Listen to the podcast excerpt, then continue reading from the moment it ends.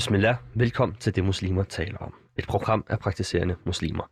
Hver torsdag der fører vi jer gennem rejsen som praktiserende muslim i Danmark og kaster lys over de samtaler, der fylder i troende muslimske miljøer. Mit navn det er Elias Ramadan. Og mit navn er Zainab Nasrati. Og øh, med os i studiet øh, i dag har vi kunstnere på besøg.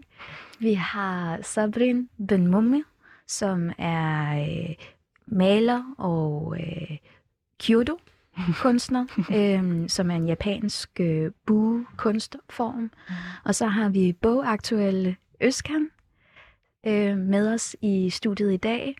Øhm, og det er en kæmpe fornøjelse. Tak til jer begge to for at ville være med. Selv tak. Ja, vi må ikke glemme, at Sabrina også er pædagog, og Øskan er jo har mange digter. ting. Ja. og mor, Og mor, ja. og Øskan er far. Ja. Ja. Nå, men øhm, i dagens første time, Zane, hvad taler vi om der?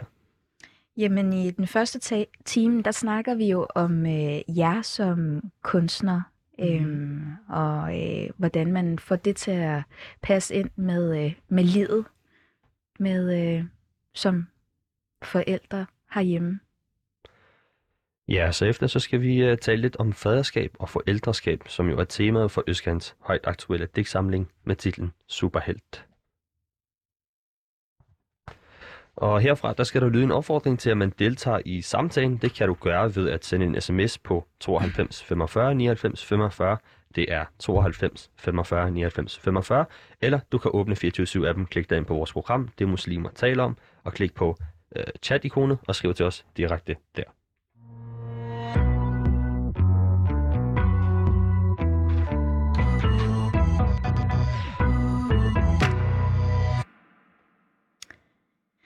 Velkommen til øh, Sabrin og Øskan. Tak. Og øh, velkommen til dagens emne, som jeg har glædet mig utrolig meget til at snakke om. Det handler jo om øh, muslimers øh, kunstbidrag herhjemme i Danmark, og den øh, stigning, der er i forskellige former for kunstnere. Men vigtigst af alt handler det om jeres rejser som kunstnere, som forældre, som muslimer i Danmark, øhm, og prioriteringerne og tankerne, der ligger bag. Og jeg kunne rigtig godt tænke mig at øh, starte med at høre øh, dig, Sabrin, Mm-hmm. lidt om, du er, altså, det er jo svært at sige, hvad laver du af kunst, og forvente, at, at, at du har et enkelt svar på mm. det, Mm. fordi kunstnere er hele livet, he, Mm. All day long Mm. øhm, i alt, hvad de foretager sig. Men hvis du alligevel skal, øhm, skal øh, sætte lidt ord på de kunstformer, du bruger mest tid på. Altså, s- den kunstform, som har fulgt mig igennem, sådan set, øh, siden jeg var 7-8 år, mm. var nok det at male, Mm. øh, tegne, Mm. rigtig meget. Øh, og det, jeg bruger rigtig meget tid på nu, når jeg har tid, Mm.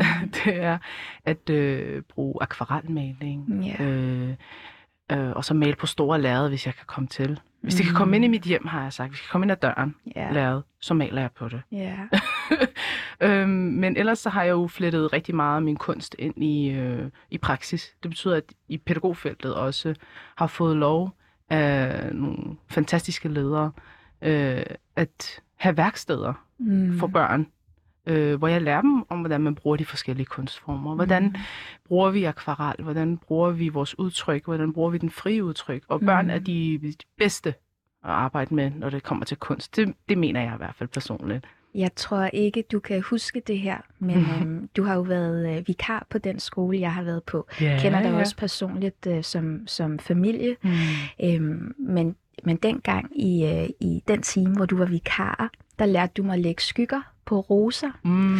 Så jeg tegnede øh, blomster i 2D, indtil Sabrin Ben Momo viste mig, hvordan, man, øh, Den kunne komme ud af papiret. hvordan Ja. den kunne komme ud af papiret. Lige præcis. Ja.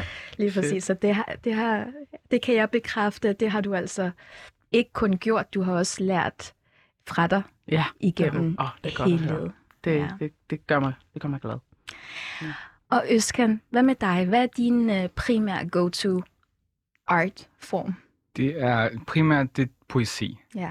Det er ligesom, hvis jeg øh, brænder ind med et eller andet, eller jeg føler noget meget stærkt, Mm. så giver jeg slip på det ved at skrive det som digte. Mm. Og det er ligesom, det har, det har været min go-to, siden jeg var 16, tror jeg det var. Det er Mm. slutningen i 9. klasse. Mm. Øh, det, det startede med rap for mig selv. Ikke fordi jeg havde planer om at udgive musik på noget tidspunkt, men jeg kunne finde mig selv i lyrik. Ja. Øhm, og så begyndte jeg selv at lave lyrikken, og så med tiden, så kunne jeg se, at det udviklede sig til poesi. ja. Og så har jeg fulgt det siden.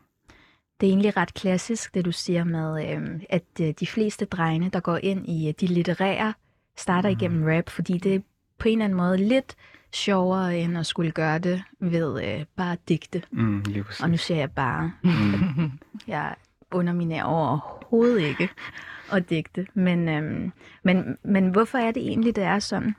Jeg tror, fordi hvis jeg tænker tilbage til folkeskolen, Mm. så kan jeg ikke huske så meget de digte, vi analyserede og alle de her ting. fordi det var typisk noget, man ikke kan relatere til. Det så langt i fortiden, at det er ligegyldigt nu, Mhm. ikke? Med al respekt til de klassiske værker. Men, men altså, jeg kunne ikke se mig selv i det, og det var ikke noget, der fangede mig på nogen måde. Men til gengæld, så lyttede mig og vennerne til rap i fritiden, Ja. og, og alle de her tekster, og jeg synes altid, at ordene i de her tekster var fanget mig, og ja. når jeg snakker om tekster, så er det ikke de der tekster, hvor der var fester og alle de her ting, men Ja. de her tekster på samfundsplan. ja, det var mere relaterbart. Lige præcis. Hvilke, hvilke rapper var det, du relaterede til, og Øh, hvorfor? Nogen, som hvis lyrik, jeg har kigget rigtig meget i, det var Nas Mm. og Tupac, som er klassikeren Ja. fra min generation. Ja.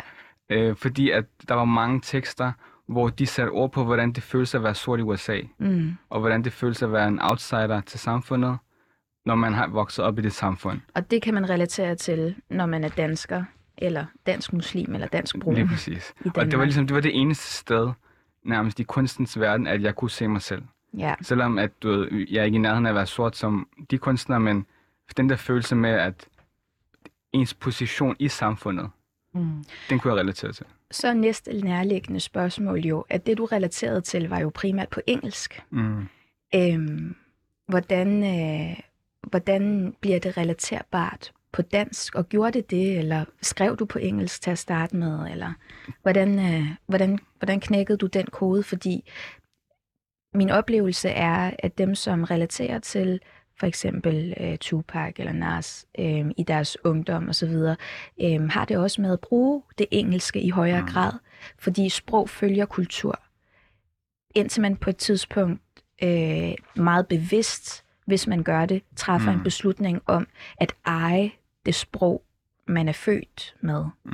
Mm. Fordi, fordi man omvendt kan præge kulturen igennem sproget. Mm. Øhm, så h- hvordan var din rejse med, med Altså, det? De første par år, der skrev jeg kun på engelsk. Ja. Så det er helt rigtigt, det du siger. Mm. Fordi jeg følte ikke, at jeg kunne rime på dansk samme måde, som jeg kunne på engelsk. Mm. Også fordi engelsk, det sp- sproget er en del rigere på rim Ja, i forhold til det danske. ja. Så i, i lang, jeg tror faktisk, måske jeg var 18-19 år først, da jeg begyndte at prøve på dansk. Okay. Fordi på det tidspunkt, så begyndte jeg at tænke længere end bare at skrive digte for mig selv. Ja, Jeg begyndte at tænke, okay, jeg vil gerne på et tidspunkt udgive noget, ja, og så skal det selvfølgelig være på dansk ja. i Danmark, fordi det går ikke at udgive på engelsk i Danmark. Altså, det, det går selvfølgelig, men jeg tror, altså dengang så tænkte jeg, man kan ikke komme lige så langt, hvis man udgav det på engelsk. Så, så årsagen til, at jeg forsøgte at skrive på dansk, det var primært, fordi jeg tænkte, at jeg vil udgive noget i fremtiden, ja. der skal være på dansk. Helt sikkert. Så- Så det har været igen, det er den der bevidste Ja. tanke om, og, øh, om ejerskabet. Mm. Om at tage sproget til sig, sådan så man kan præge kulturen i Danmark Lige med det. Det kan jeg, øh, det kan jeg virkelig godt forstå.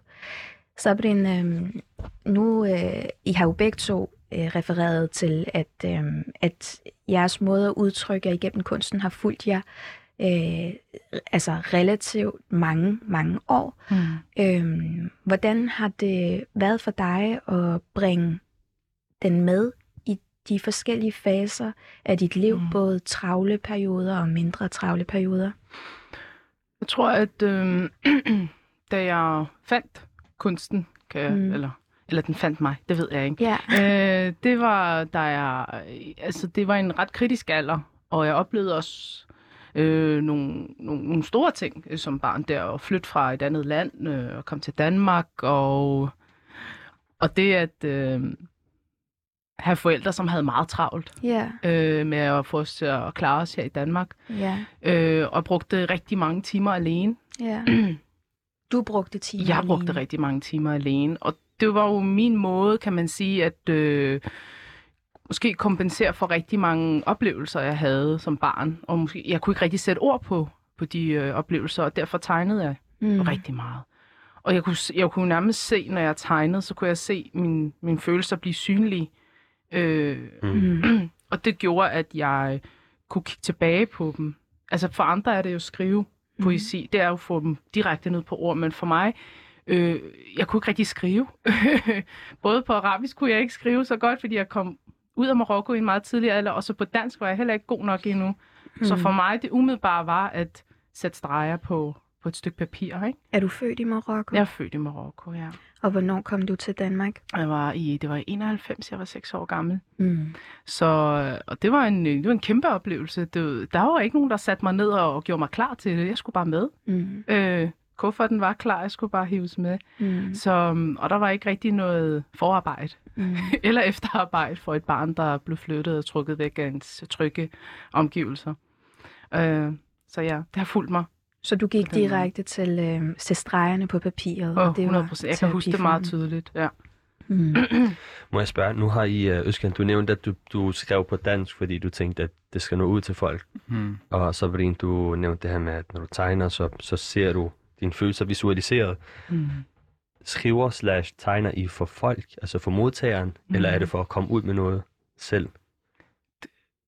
Det, det er lidt forskelligt, fordi ja, min første, altså hvis du tager mig som barn, så, skrev, så tegnede jeg udelukkende mine egne følelser, og jeg hmm. betragtede ikke, hvem der så det. Øh, men med tiden, når, du, når folk begynder at anerkende dine tegninger, ja. så begynder du at selv at blive i tvivl om, hvem du egentlig gør det for, fordi følelsen er jo dejlig. Mm. Begge veje. Mm. Følelsen er dejlig, når du selv ser noget på papiret og er tilfreds med det, og så føles den også rigtig dejlig, når du ser andre anerkendte. Så da jeg blev anerkendt i meget tidlig alder, så fandt jeg den der forbindelse rigtig hurtigt. Og jeg tror, det er det, der har gjort, at jeg har tegnet endnu mere og malet endnu mere. Mm. Fordi det var en direkte forbindelse til, at der er nogen, der ser mig nu. Og nogen, der mm. anerkender mig. Så jeg har haft den, den, den, jeg kan sige, den hjemsøger mig stadig til den her dag i dag. Hvem er det, jeg egentlig gør det for? Ja. Øh, når jeg laver de her streger, overvejer jeg den her farve, fordi den er ikke super populær, eller den er meget populær. Der er rigtig mange ting. Og mm. nu har jeg sat det på Instagram. Det er jo 10 gange værre. Så det, så det er der, hvor jeg udfordrer skæbnen lidt. Ikke? Mm. Øh, udfordrer, om det er for mig, jeg egentlig gør det her for. Eller er det også okay at gøre det, for at andre skal se det og måske få den samme følelse. Mm. Mm. Det er forskelligt. Skal, det var jo ikke engang mening, at du skulle udgive de digte, fik jeg læst på, på din Instagram. Du, ja. har, du har skrevet dem til dig selv i starten, mm. men uh, nu er det udgivet, er det to år efter, du startede vel? Med at skrive Næsten den. fire år faktisk. Fire år efter ja. du startede med at skrive den, så, så, øh, så, så er det udgivet som en digtsamling. Er det for folk, eller er det for, for Østkant, du skriver? Altså, jeg, jeg gjorde det faktisk op med mig selv for, jeg tror efter jeg skrev min forrige digtsamling for fem år siden, øh, der, der var jeg også den der, jeg vidste ikke, jeg vidste ikke, skriver til mig selv, eller skriver til andre, ikke? Mm. Men med, med tiden, inden for de sidste par år, så gik det op for mig, at jeg skriver faktisk primært for mig selv, fordi jeg får det godt, da jeg skriver. Mm. Det er ligesom min terapi. Mm. Øh, fordi når jeg skriver, så føler jeg, at det, jeg føler stærkt, kommer ned på papir, og så kan jeg lugte det, og så kan jeg komme videre med livet. Mm. Øh, så det er ligesom nogle af de digte, eller mange af de her digte, jeg skrev i starten, det var ikke engang planlagt, at jeg skulle udgive dem, for det var meget personlige digte. Ja. Men så, så for mig er det det, når jeg kigger tilbage på digtene, så tænker jeg, okay, er der nogen, der kan få noget ud af at læse de her? Mm. Og så er det her, hvor jeg kan så finde på at tilpasse dem, så de kommer til folket-agtigt, ikke? Mm. Så, så folk kan forstå, hvad jeg mente. Hvad gør din digte personlige for dig? Det, det gør, at jeg kommer ud med det, jeg har brug for at komme ud med. Det er ligesom, hvis jeg brænder ind med noget, så kommer jeg ud med det. Normalt, eller jeg ved ikke med normalt, men mange snakker med andre mennesker omkring det. Mm. Ligesom hvis du har det dårligt over et eller andet, så snakker du med en af de nærmeste, og så får du det bedre. Mm. Det er den følelse, jeg får, når jeg skriver. Mm. Det er ligesom, man kan sige på en måde, at jeg taler med mig selv ved at skrive det ned. Og det er ligesom, så ligger jeg låg på det, og så kan komme videre i livet, ikke? Ja. Mm. Sabrin, øh, hvis du skulle sætte ord på, er kunst vigtigt? Uh, ja, stort ja, vil jeg mm. sige. Hvorfor? Kan, ja, altså, hvorfor? Jo, fordi kunst... Efter jeg tog pædagogstudiet, så fandt jeg jo en retning, der hed æstetiske læringsprocesser. Og for mig var det jo sådan, det er jo et kæmpe bredt term.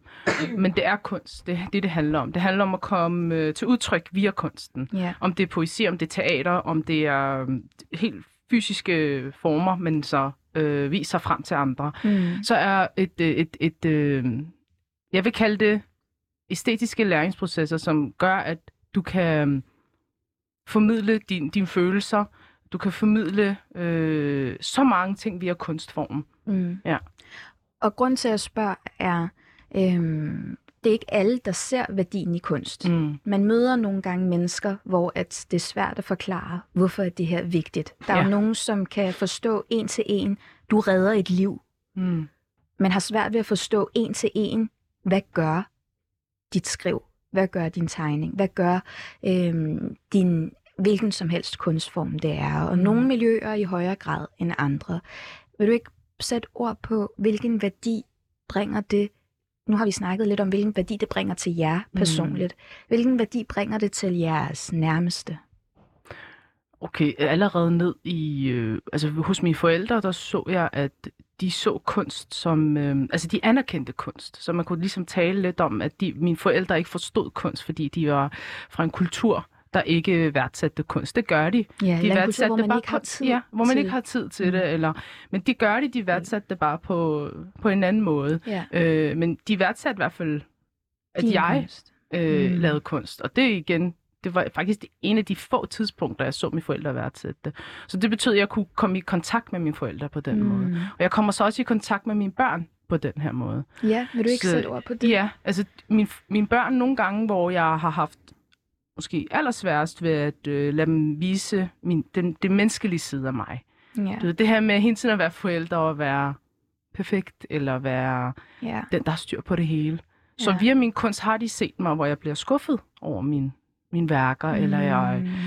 er super sårbar i Mm. mine værker. Øh, og der har de kommet og været i nærheden. Og jeg sørger også for nogle gange, jeg kan godt lide min alenetid, når jeg laver kunsten, men jeg kan også godt lide, når de er i nærheden. Mm. Hvor jeg tager tingene, materialerne frem, og de så sidder omkring mig. Mm. Så jeg føler, at jeg giver dem noget, Og som de kan bruge. dig. Ja, og observere mig. Ja. Eller tage dem med på, ud og se på kunst. Mm. Øh, det, det, det er ikke noget, vi gør så meget af. Jeg synes ikke, Mhm. vi værdsætter børn. Jo, jeg kan have min preteen øh, datter med, som bare vil gå- igennem Louisiana. Mm. Jeg har bare sådan, jeg har betalt 100 kroner for det her. Du har bare gået så langsomt, ikke? Og værdsætte det. Og det, du Ja. sætter ord på, er jo, øh, det er jo et dilemma et eller andet sted i- Mm. blandt mm. altså mødre, som har virkelig dårlig samvittighed i forhold til, hvordan de bruger Mm. mm. deres tid. Hvad, og det er derfor, jeg spørger til, hvad er værdien i det for ens nærmeste? Ja. Fordi vi har snakket sammen, og, øhm, og, og en af de ting, som øh, jeg har været nysgerrig på at høre mere om, er det her spørgsmål, som, som du har fortalt mig, du får tit med. Mm. Hvordan får du tid til det? Der, der er mange mødre, der, der sådan, griber fat i mig og siger, "H- h- hvornår når du alt det her? Mm-hmm. Jeg siger, jeg, jeg skaber tiden. Ja. Jeg det, det, det kan du godt, jeg skaber tiden. Men jeg er også forsigtig med at sige det. Vi, Ja. vi havde også en samtale omkring det her. Ja. At det her med at pådutte ens egen øh, værdier på andre. Ja. Øh, fordi du ved ikke, hvor de er henne på det Ja. tidspunkt. Det eneste, du kunne formidle, det er, at, hvad, hvad det gør for dig. Ja. Altså, det giver mig glæde. Ja. Og den glæde ryger så videre over i alt andet af, hvad Ja. jeg gør. Ikke? Så det vil sige glæden, som os som mor Ja. kommer tydeligere frem. Fuldstændig. Altså det her med, at jo bedre jeg er ved mig selv, jo mere barmhjertig jeg er over for mig selv. Og det kan jeg være ved at gøre det, jeg godt kan lide at lave. Det kommer så og avler s- selvfølgelig videre den måde, jeg behandler andre på. Og især mine børn. Mm. Hvordan jeg er mor på.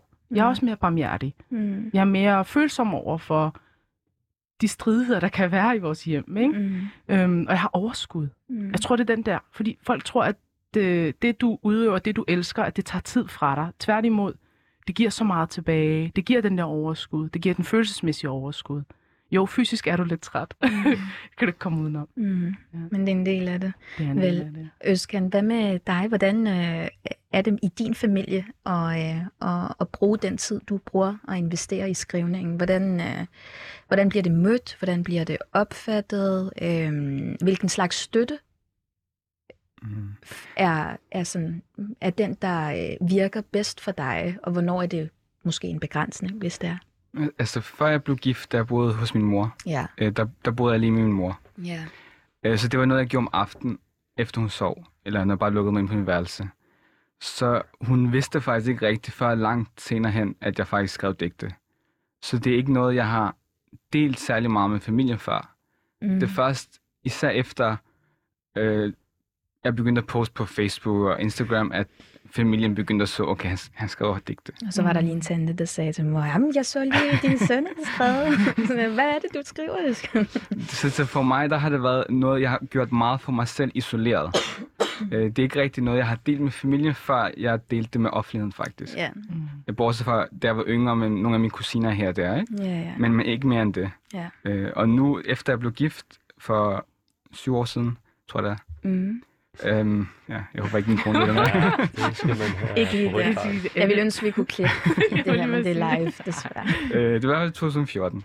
Men efter vi blev gift, øhm, så har jeg brugt tiden om aftenen, efter hun sover, på at skrive digte. Ja, Fordi når jeg skal skrive digte, så skal jeg ind i en zone. ja. Og hvis hun bare snakker lidt til mig, så kommer ud af den her zone, så skal jeg forfra ind i zonen igen. Mm. Så, så gør jeg bare med mig selv op, okay, når hun sætter sig, lægger sig til at sove, så sætter jeg mig for at skrive. Ja, det du snakker om der, det er flow. Flow, lige præcis. The infamous flow. Ja. The infamous flow. Det er verdens bedste ting, men også verdens sværeste Ja. ting at øh, værne om. Mm. Mm. Den er ikke uh, håndgribelig, ja. Vil jeg sige. Så man skal være kunstner for at forstå den. Ej, ja. Jeg var lige ved at sige, ej. ja. Ja. Ej, men i, lige, bare lige hurtigt for længelse, men altså, Mm. min, min kone har støttet mig på den måde, at ja. hun har givet mig friheden til, Ja. at jeg bare kan blive op til sent Ja. Ja. for at gøre de her ting. Ikke? Ja. Fordi hun kunne også have sagt, ej, kom nu, gå ind og sov, og Ja. hvad skal du, hvorfor spiller du din tid på det her? Men hun har Ja. altid ligesom anerkendt, at jeg har brug for det, og jeg gør det. Shout out til hende. Og altid feedback, Ja. hun har været min feedback altid. Mm. Det, Det er det, og det er en rigtig god pointe, Ja. fordi det her med, du behøver nødvendigvis ikke en partner, der øh, totalt værdsætter alle dine fritidsaktiviteter. Mm. Mm. Det er bare det her med at respektere tiden til det. Ja. Øh, jeg har en mand, der kan gå forbi mit kæmpe maleri på to meter Mm. øh, og 150 cm. Han kigger, jeg kigger på den, og så, altså, han går bare forbi den. Mm. Og så er jeg bare sådan, "Det- så du ikke min? Ja, han, To sådan, meter og det ham, hele åh oh, ja, ja, ja, den er, den er flot. Så jeg var sådan, det kan jeg godt lide. Men, men jeg elsker ham for, at han, øh, han er totalt meget i det her med, at jeg skal være i min, i min egen zone. Mm. Jeg skal Ja. have min flow. Kan du lige være sammen med børnene? Ja. Kan du tage dem ud? Ja. Øh, og så sidde sent op og lave de ting. Og det, og det er lidt det, jeg graver efter i forhold Mm. til både, hvilken værdi giver det til ens familie, men også, hvilken støtte har man brug for, Mm. for at kunne blive ved med at være kunstner. Fordi en ting er, når man er hjemme og har sit teenageværelse, eller kan lukke døren, som du siger, Øskan. Mm. En anden ting er, når man øh, øh, er i et forhold, når man har sine børn, Mm. Øhm, og når man hele tiden skal øhm, være yber, hyper øh, bevidst om ens tid, ens Ja. prioriteringer, ens fordeling af tingene. Øhm, så jeg kan, jeg kan rigtig godt lide, at du siger det her med, at, at, at som jeg forstår det, at den største støtte for dig er ikke nødvendigvis, at man gør det samme, Mm. mm. eller forstår det, der bliver gjort, men at man kan se værdien Ja. i, at du gør det. Jamen, jeg har også gjort det tydeligt for min mand. Jeg har Ja. sagt det. Jeg har sagt, at du, bare så du ved det, det her giver mig rigtig meget glæde. Ja, Og jeg vil værdsætte, hvis du øh, var med til at, at se glæden af det her ved at hjælpe mig. ja, Og, og det er jo ved at, han gør sit bedste ved at hjælpe med børnene og tiden og Ja. til det, ikke? Ja. Vil du ikke nok sætte ord på, Mm. hvad, sådan så også andre lyttere, der måske har svært ved at forklare, Mm. hvorfor det har værdi, Mm. mm. kan forstå det. Ja. For eksempel, hvis man, hvis man har en partner, som ser, som ser værdi i en anden måde, og, Mm. mm. og opleve flow i en anden måde, og, og, og komme ind i den der zone, som du snakker om, men som ikke nødvendigvis forstår malekunsten eller kudosporten, eller, mm. og Mm. den kommer vi til om lidt. Hvad vil, hvilke ord vil du sætte på det? Jeg vil, jeg vil nok mere, mere sige, at man kan kommunikere det. Altså, hvis man vil understrege værdien af det, så behøver man ikke måske at tale det i kunstform hele tiden og sige, jeg synes, altså, det her kunstform er bare det bedste måde at komme væk fra og få res- sådan overskud og få energi og få glæde. Jeg blev nødt til at tale min mand ind i gaming verden og sige, det du får ud af game, det er det samme, jeg får ud af det, den flow, du er i, når du gamer, eller et eller andet. Man er bare nødt til at være øh, komme lidt ud af sin boble. Kunstnerboble, var jeg ved at sige. Også selvom kunst er overalt, var jeg ved at sige. Ja. Men det her med at kunne kommunikere det ved at spejle sig i, Ja. i den her person og sige, hvad gør dig glad? Hvad Ja. gør dig allermest glad? Det kan være hvad som helst. Ja, Og man skal ikke dømme det, ja, men og så prøve at pinpoint den der følelse og så sige, det, det er det samme, jeg får ud af det. Fordi jeg kan ikke overføre min glæde, jeg har for kunst til min mand, hvis Nej. han ikke tager imod det. Nej. Og, det og jeg skal heller ikke forvente det, faktisk. Mm-mm. Øh, jeg forventer faktisk kun, at han ser, at jeg har, at han får en kone, der er glad, frisk og, og, og øh, følelsesmæssigt kan kommunikere, hvad jeg har lyst til I overskud. i overskud. Mm. Ja. Så har jeg et øh, sidste spørgsmål til jer, og det er i det, I har beskæftiget med. Øhm, og, og, og lad os tage eksemplet med malekunsten, for at være Mm. helt konkrete. Øhm, hvordan, øh, hvordan hænger det sammen med at være muslim? Er det Mm. den, øhm, de islamiske værdier, der er i det? Hvordan Mm. øhm, kan man, og det er frægt at sige retfærdiggøre det, mm. det er Mm. faktisk slet ikke det, øh, men hvordan kan man få det til at hænge sammen, øhm, Mm. sådan øh, meningsmæssigt i ens hoved? Vil du sige, Sabrin? Altså, jeg har øh, haft en fase, hvor jeg øh, ikke vil lave levende, tegne levende væsener, Ja. fordi jeg var ligesom blevet øh, konfronteret med det på et tidspunkt Ja, af min community, ja, min muslimske community, omkring, Og er det okay eller ikke okay, fordi der er nogle, ja, der er nogle beskrivelser af, hvad det vil betyde at tegne levende væsener og efterligne en skabelse, ja, kort og godt. ja. Øh, men det har, jeg har gjort op med mig selv at øh, understrege, hvor, hvor barmhjertig min, ska, min skaber er, og hvor, hvor, hvor meget jeg ikke skal ligge i det, men andet, at jeg faktisk får en, øh, en det befriende. ja. Jeg kommer tværtimod tættere på Allah, tættere på min skaber, når jeg udtrykker mig på den her måde. Mm. Mm. Fordi jeg også mentalt forbedrer mig selv. Det er, det er jo virkelig, alt er super indad. Også selvom alt er ude her, Mm. ikke?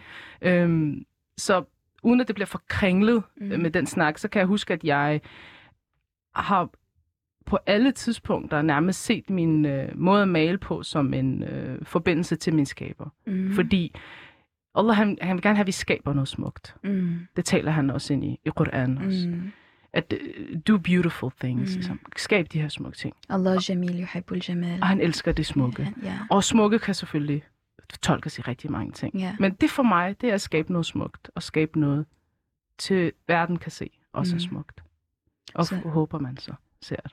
Så til dels øhm, at skabe noget smukt, men også at øhm, komme i overskud som forældre og kunne Ja. give ens børn og give ens hjem kreativitet og, og Mm. muligheden for ligesom at åbne op. Yes. Tusind tak, uh, Sabrin, og Selv tak. tak, Øskan, Okay. for den første del af vores program. Vi er tilbage med meget mere lige om lidt.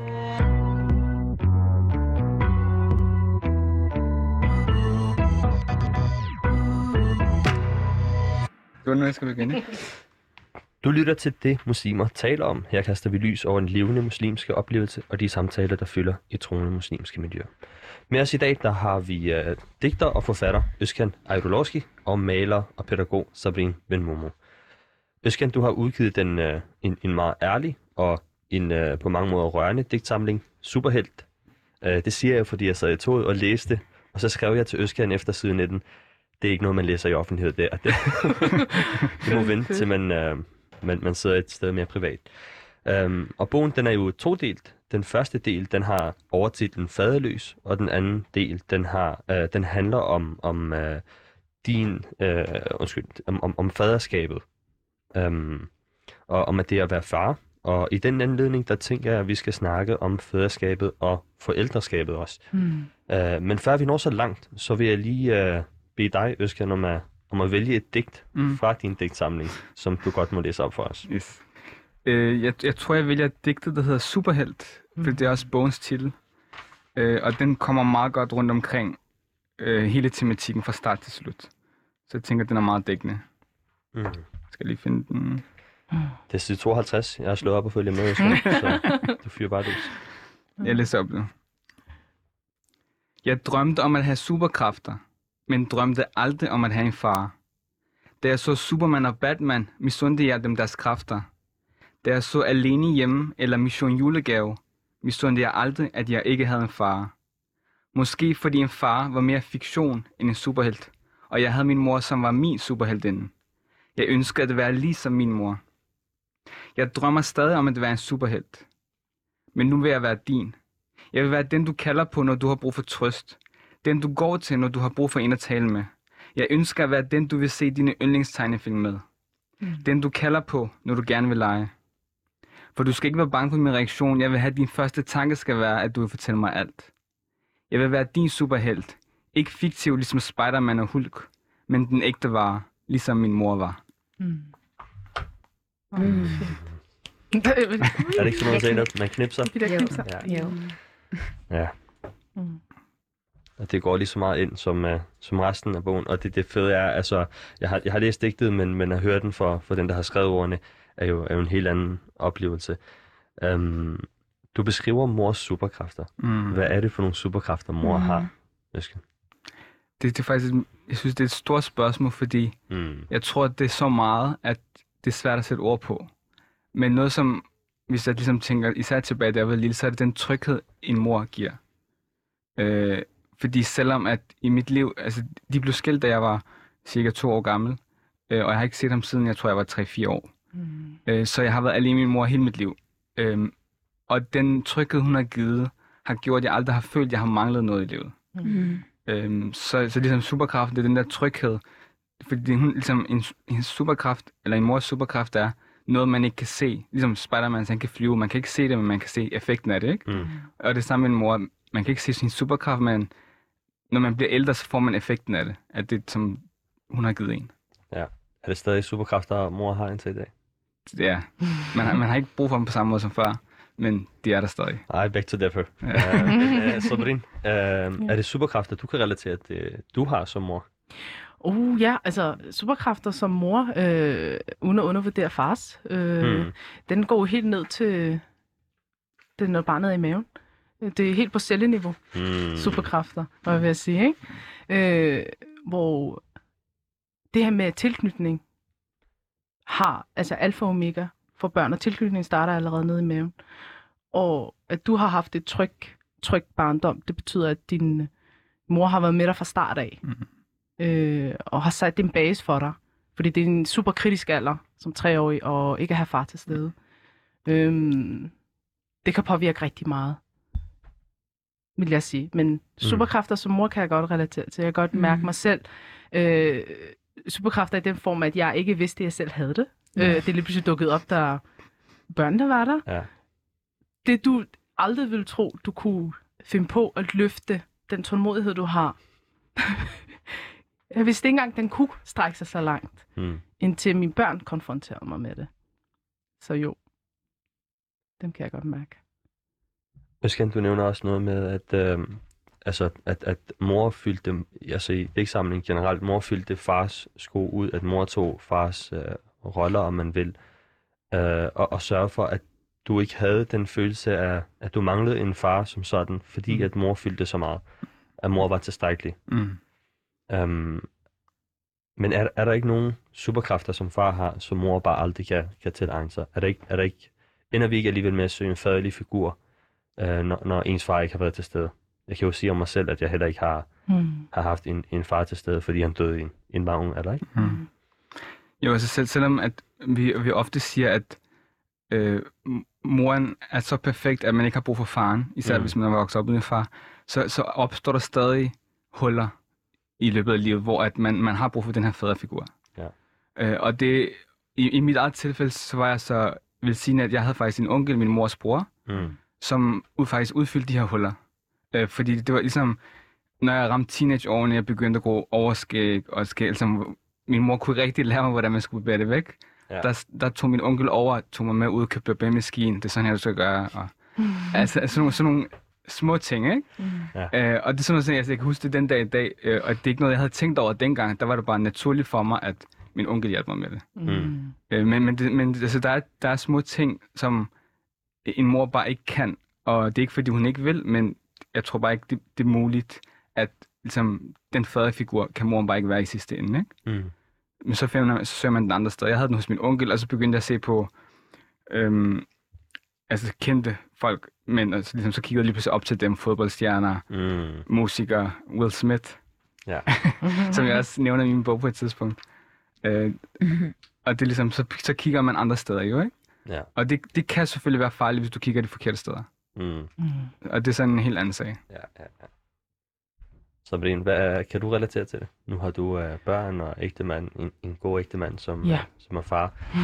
Um, er der nogle ting, som, som han kan, som er superkræfter, du bare aldrig kan, kan tilegne dig lige meget, hvor hårdt man prøver som mor? Jo, ab- absolut. Og jeg tror, jeg vil måske tage det i den aspekt, der hedder, at det at være, generelt det at være enlig, øh, enlig forældre, ikke?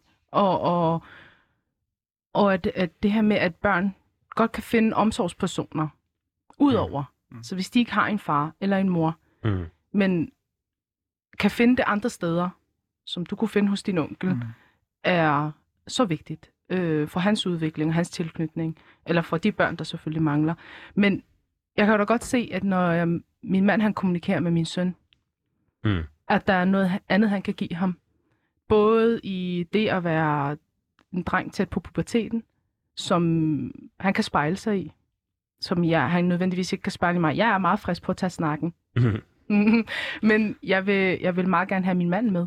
Ja. Øh, for der er nogle ting, min, min søn specifikt, øh, min datter så i en anden rolle, men min søn kan spejle sig i og kan genkende hos min mand, som han nødvendigvis ikke kan genkende hos mig. Mm. Lige meget hvor meget jeg vil fylde det op, øh, eller prøve. Øh, med det sagt er der jo selvfølgelig mange enlige mødre, der gør et kæmpe godt stykke arbejde. Ja. Men de skal også huske, at øh, det er okay at have folk omkring sig, der må træde ind og være der, og give dem lov til at være der. Mm. Give dem lov til at have en rolle, og en rigtig vigtig rolle. Om det er en nabo, om det er en onkel, om det er en øh, pædagog. Ja. Øh, lad dem træde ind og give dem plads. Mm. Øh, og forklare de børn, at du kan være tryg med de her mennesker, hvis der er et sted, de mangler. Ikke? Jeg havde selv uh, nogle onkler fra moskeen, som ja. uh, på hver sin måde udfyldte den plads. Jeg kan Ja. ja. huske, at til fredagsbønden, så ville jeg få, uh, så var der en onkel, som kom over, og så ville han, uh, han havde to sønner, og jeg havde mig og min lillebror. Så ville han give sin ældste søn en 20'er, og mig en 20'er, og sin yngste søn en 10'er, og min lillebror en 10'er. Og, og det, var, det var på mange måder at udfylde uh, Det betyder fars noget. ikke? Mm. Ja. Det betyder noget. Men hvad er, det, hvad er det så for nogle ting, uh, Sabrine, som mm. du tænker, at, uh, at far kan gøre? Fordi uh, vi, har, vi har jo, jeg kommer lige med sådan en total uh, kliché, um, mors pige og fars dreng. Mor skal give kærlighed til drengen og disciplin til pigen, og far skal give uh, kærlighed til sin datter og disciplin til sin søn. Og Ja. Øskan, du har jo en søn på fire og en datter på to, så er, er, er, er din datter mere fars pige? Føler du et eller andet um, kærlighed, du, du bliver nødt til at udtrykke? Er der noget hold, er der noget sandhed i den her påstand, i den her kliché? Øh, ja. ja og nej, må jeg vil sige. Fordi det er en, øh, og det er også lidt farlig kliché Ja. med at disciplinere sin søn. Øh, og at disciplinen nødvendigvis skulle komme, fordi han er en dreng. Mm. Øh, og den skulle komme fra far. Der er jo det her med, at hvis han skulle genkende øh, hankønnet for at være den følsomme også, og have lov til at græde, have lov Mm. til at sige sin mening, have lov til at være poetisk, have lov Mm. til at, at være udtryksfuld, så er det vigtigt, at han ser, at det er hans far, der også gør det.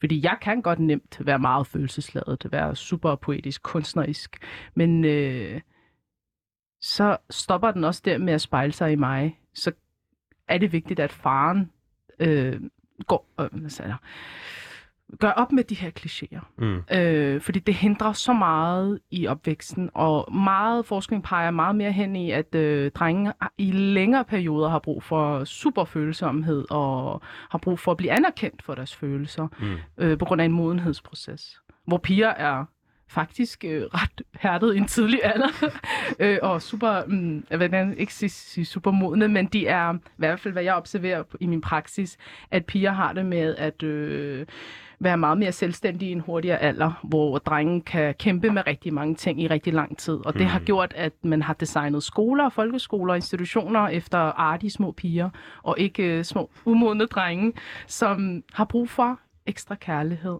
ekstra følsomhed, øh, og i en lidt længere periode Er det kærlighed for mor eller far? Som de fra mangler? begge. Fra begge. så det er ikke kun kærlighed for mor og Nej, nej, nej, nej, nej, det er fra begge. Nej. Og for alle deres omsorgspersoner, at de har den kærlighed. Kan vi sige, det er sådan uh, 70-30?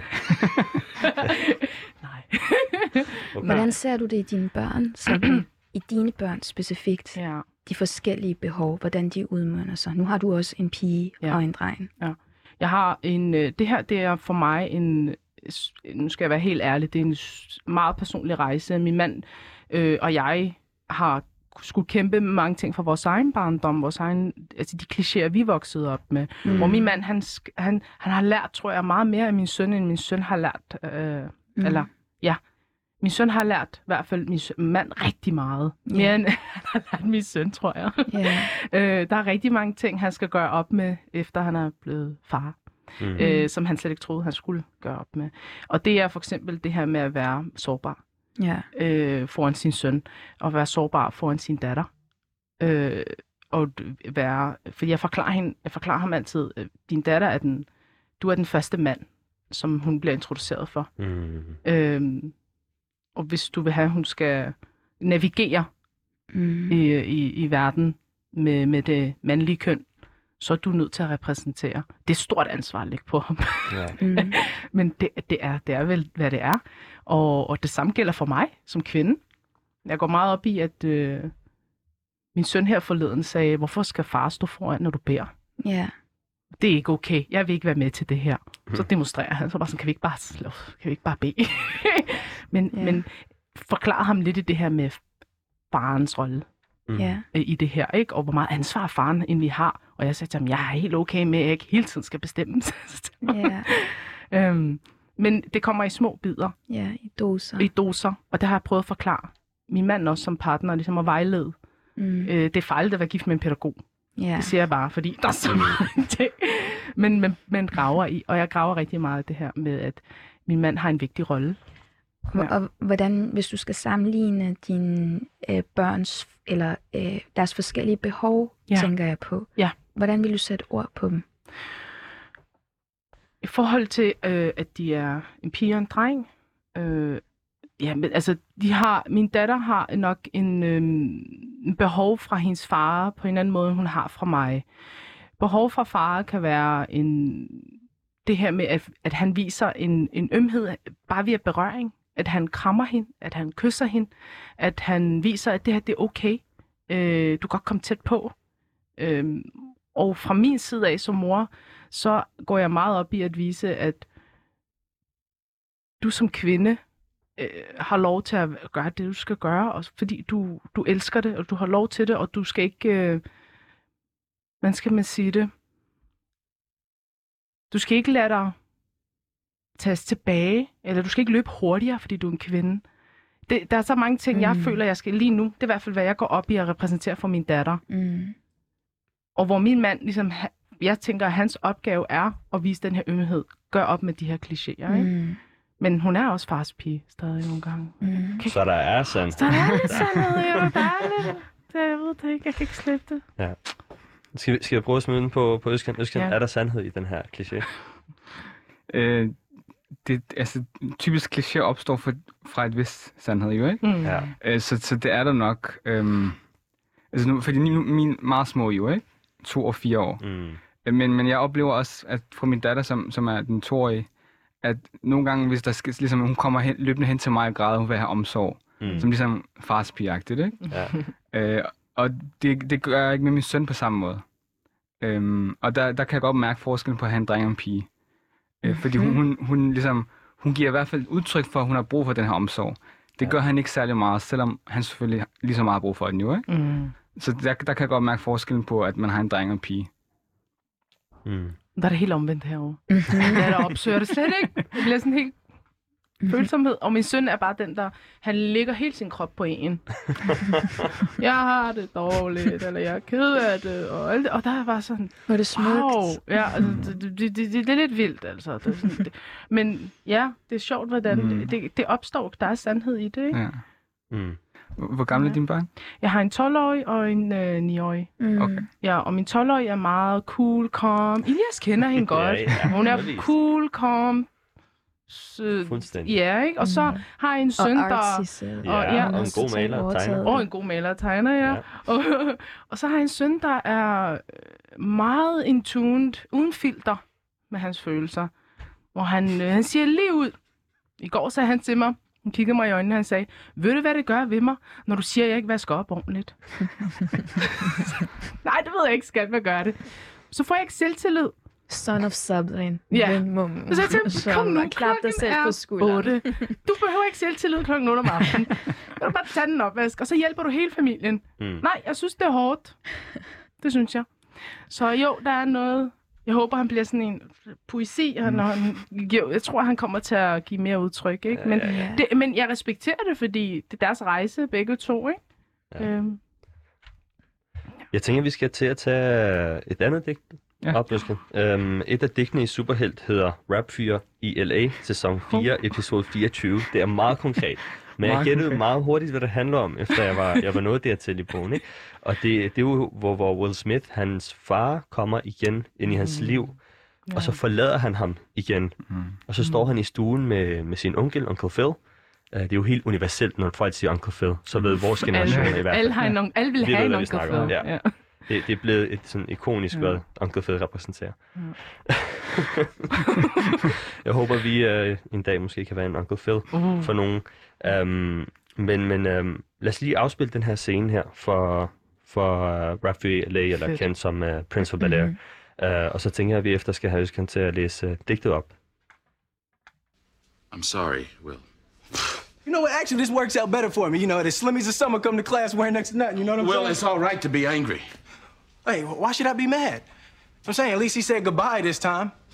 I just wish I hadn't wasted my money buying this stupid present. I'm sorry. I, you know, if there was something that I Hey, you know do- what? You ain't got to do no, nothing, Uncle Phil. Hey, you know, ain't like I'm still five years old, you know? Ain't like I'm gonna be sitting up every night asking my mom, when's daddy coming home, you know? Who needs him? Hey, he wasn't there to teach me how to shoot my first basket, but I learned, didn't I? Hey, I got pretty damn good at it too, didn't I, Yeah, Uncle Phil? Got through my first day without him, right? I mm. learned how to drive. I learned how to shave. I learned how to fight without him. I had 14 great birthdays without him. He never even sent me a damn card. To hell with him!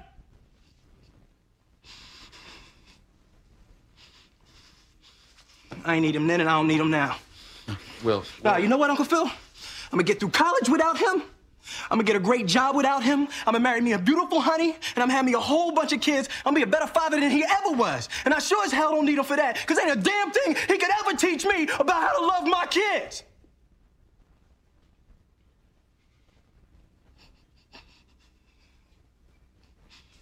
How come he don't want me, man?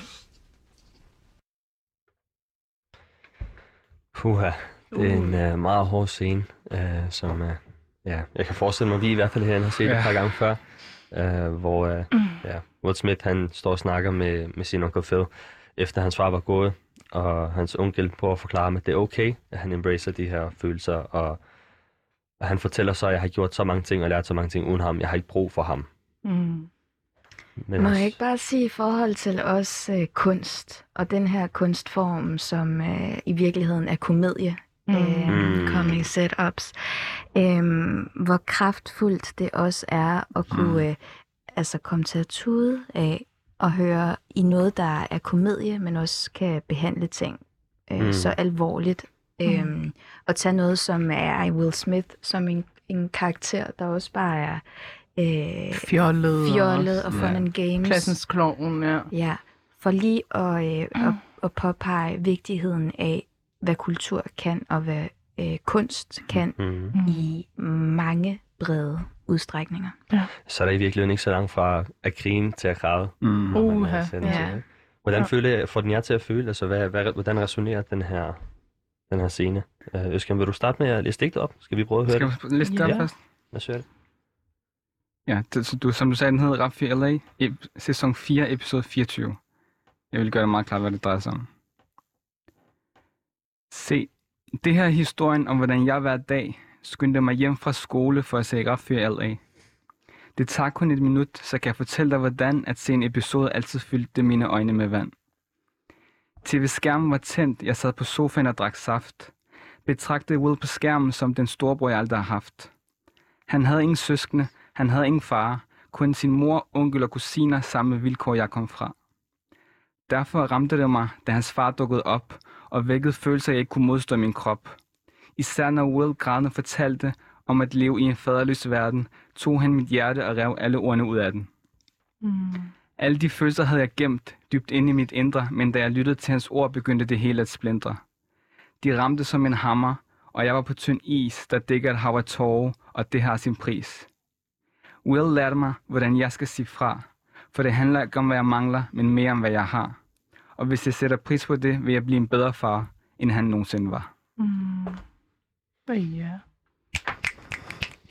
Må jeg spørge, har du flettet introsangen lidt ind i det? Ja. Next level. Next level. Det var det, det første vers, jeg tog introen, rytmen, og så Ja. lavede jeg skrev det direkte efter. Yes, det kunne jeg høre. Så Wow. jeg er glad for, at man kan. Det gør jeg godt. Tag lige outroen en gang til. Tag lige de, de sidste to sætninger Ej. en gang til, bare fordi de gjorde så ondt.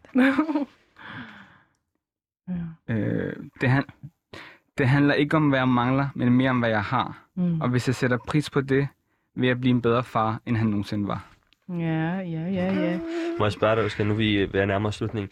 Øhm, var du nogensinde bekymret for, at du ville være en god far? Fordi at det mangler. I, ja, altså, jeg har... I starten var jeg meget bekymret, fordi jeg følte, jeg vidste ikke, hvordan man skal være far, så jeg var meget bekymret for at gå i hans fodspor. Mm. Selvom jeg selvfølgelig aldrig ville forlade min søn, som han gjorde, Ja. men den var der stadig. Fordi i sidste ende, så kommer jeg fra ham, jeg har hans gener. Mm. Siden det, han kunne gøre det mod mig, kan jeg måske også gøre det mod min søn. Mit svar er selvfølgelig nej, men bekymringerne var der selvfølgelig. Mm. Mm. Øhm, det her med at, øh, at, at finde en ny vej, eller en ny måde at gøre det på, jeg synes, det er rigtig vigtigt at øhm, pointere også til dem, som måske står i en lignende situation, hvor man har levet et liv, hvor man synes, man har manglet det gode eksempel, og påpege, at øhm, det nogle gange kan være den stærkeste motivation til at blive endnu bedre. Mm. Og det er øh, f- for mit eget helt personlige vedkommende, der har jeg en far, som mistede sin mor som seksårig og sin far som 9-årig. Mm. Øhm, og hans øh, livsmission, og man bliver bare mere og mere taknemmelig, jo ældre man bliver. Mm. Men hans livsmission har altid været, kvæg alt det, han har manglet, Mm. og sørge for, at vi aldrig nogensinde skulle føle, at vi manglede det. Mm. Og øhm, jeg hørte øh, jeg hørte en podcast her forleden, hvor at øh, der blev sagt, at alle øjeblikke er potentialet af, hvad det kan blive, men ikke er. Øhm, og, øh, og det, det betyder, at alle øjeblikke er potentialet, hvad det kan blive, men ikke er. Det handler jo om, at man har en skæbne, mm. men at Allah rigtig gerne vil have, at vi træffer det gode valg, at vi udlever det gode potentiale. Mm. Mm. Og nogle gange er det en kæmpe motivation at kunne se, hvad det er, man mangler, Mm. for at finde ud af, hvor det er, man gerne vil hen. På Vi trods skal have sådan en, uh, en preach-knap, når Zainab snakker. I den grad. Um, men um, vi skal til at runde af her. Uh, om jeg sit dag, der havde vi jo digter og forfatter Øskan Ajudlovski og maler og pædagog Sabrin Ben Momo. Tak for en god snak, I to. Selv tak. Selv tak. Og tak for at lytte med på den første del af det, muslimer taler om. Mit navn er Elias Ramadan.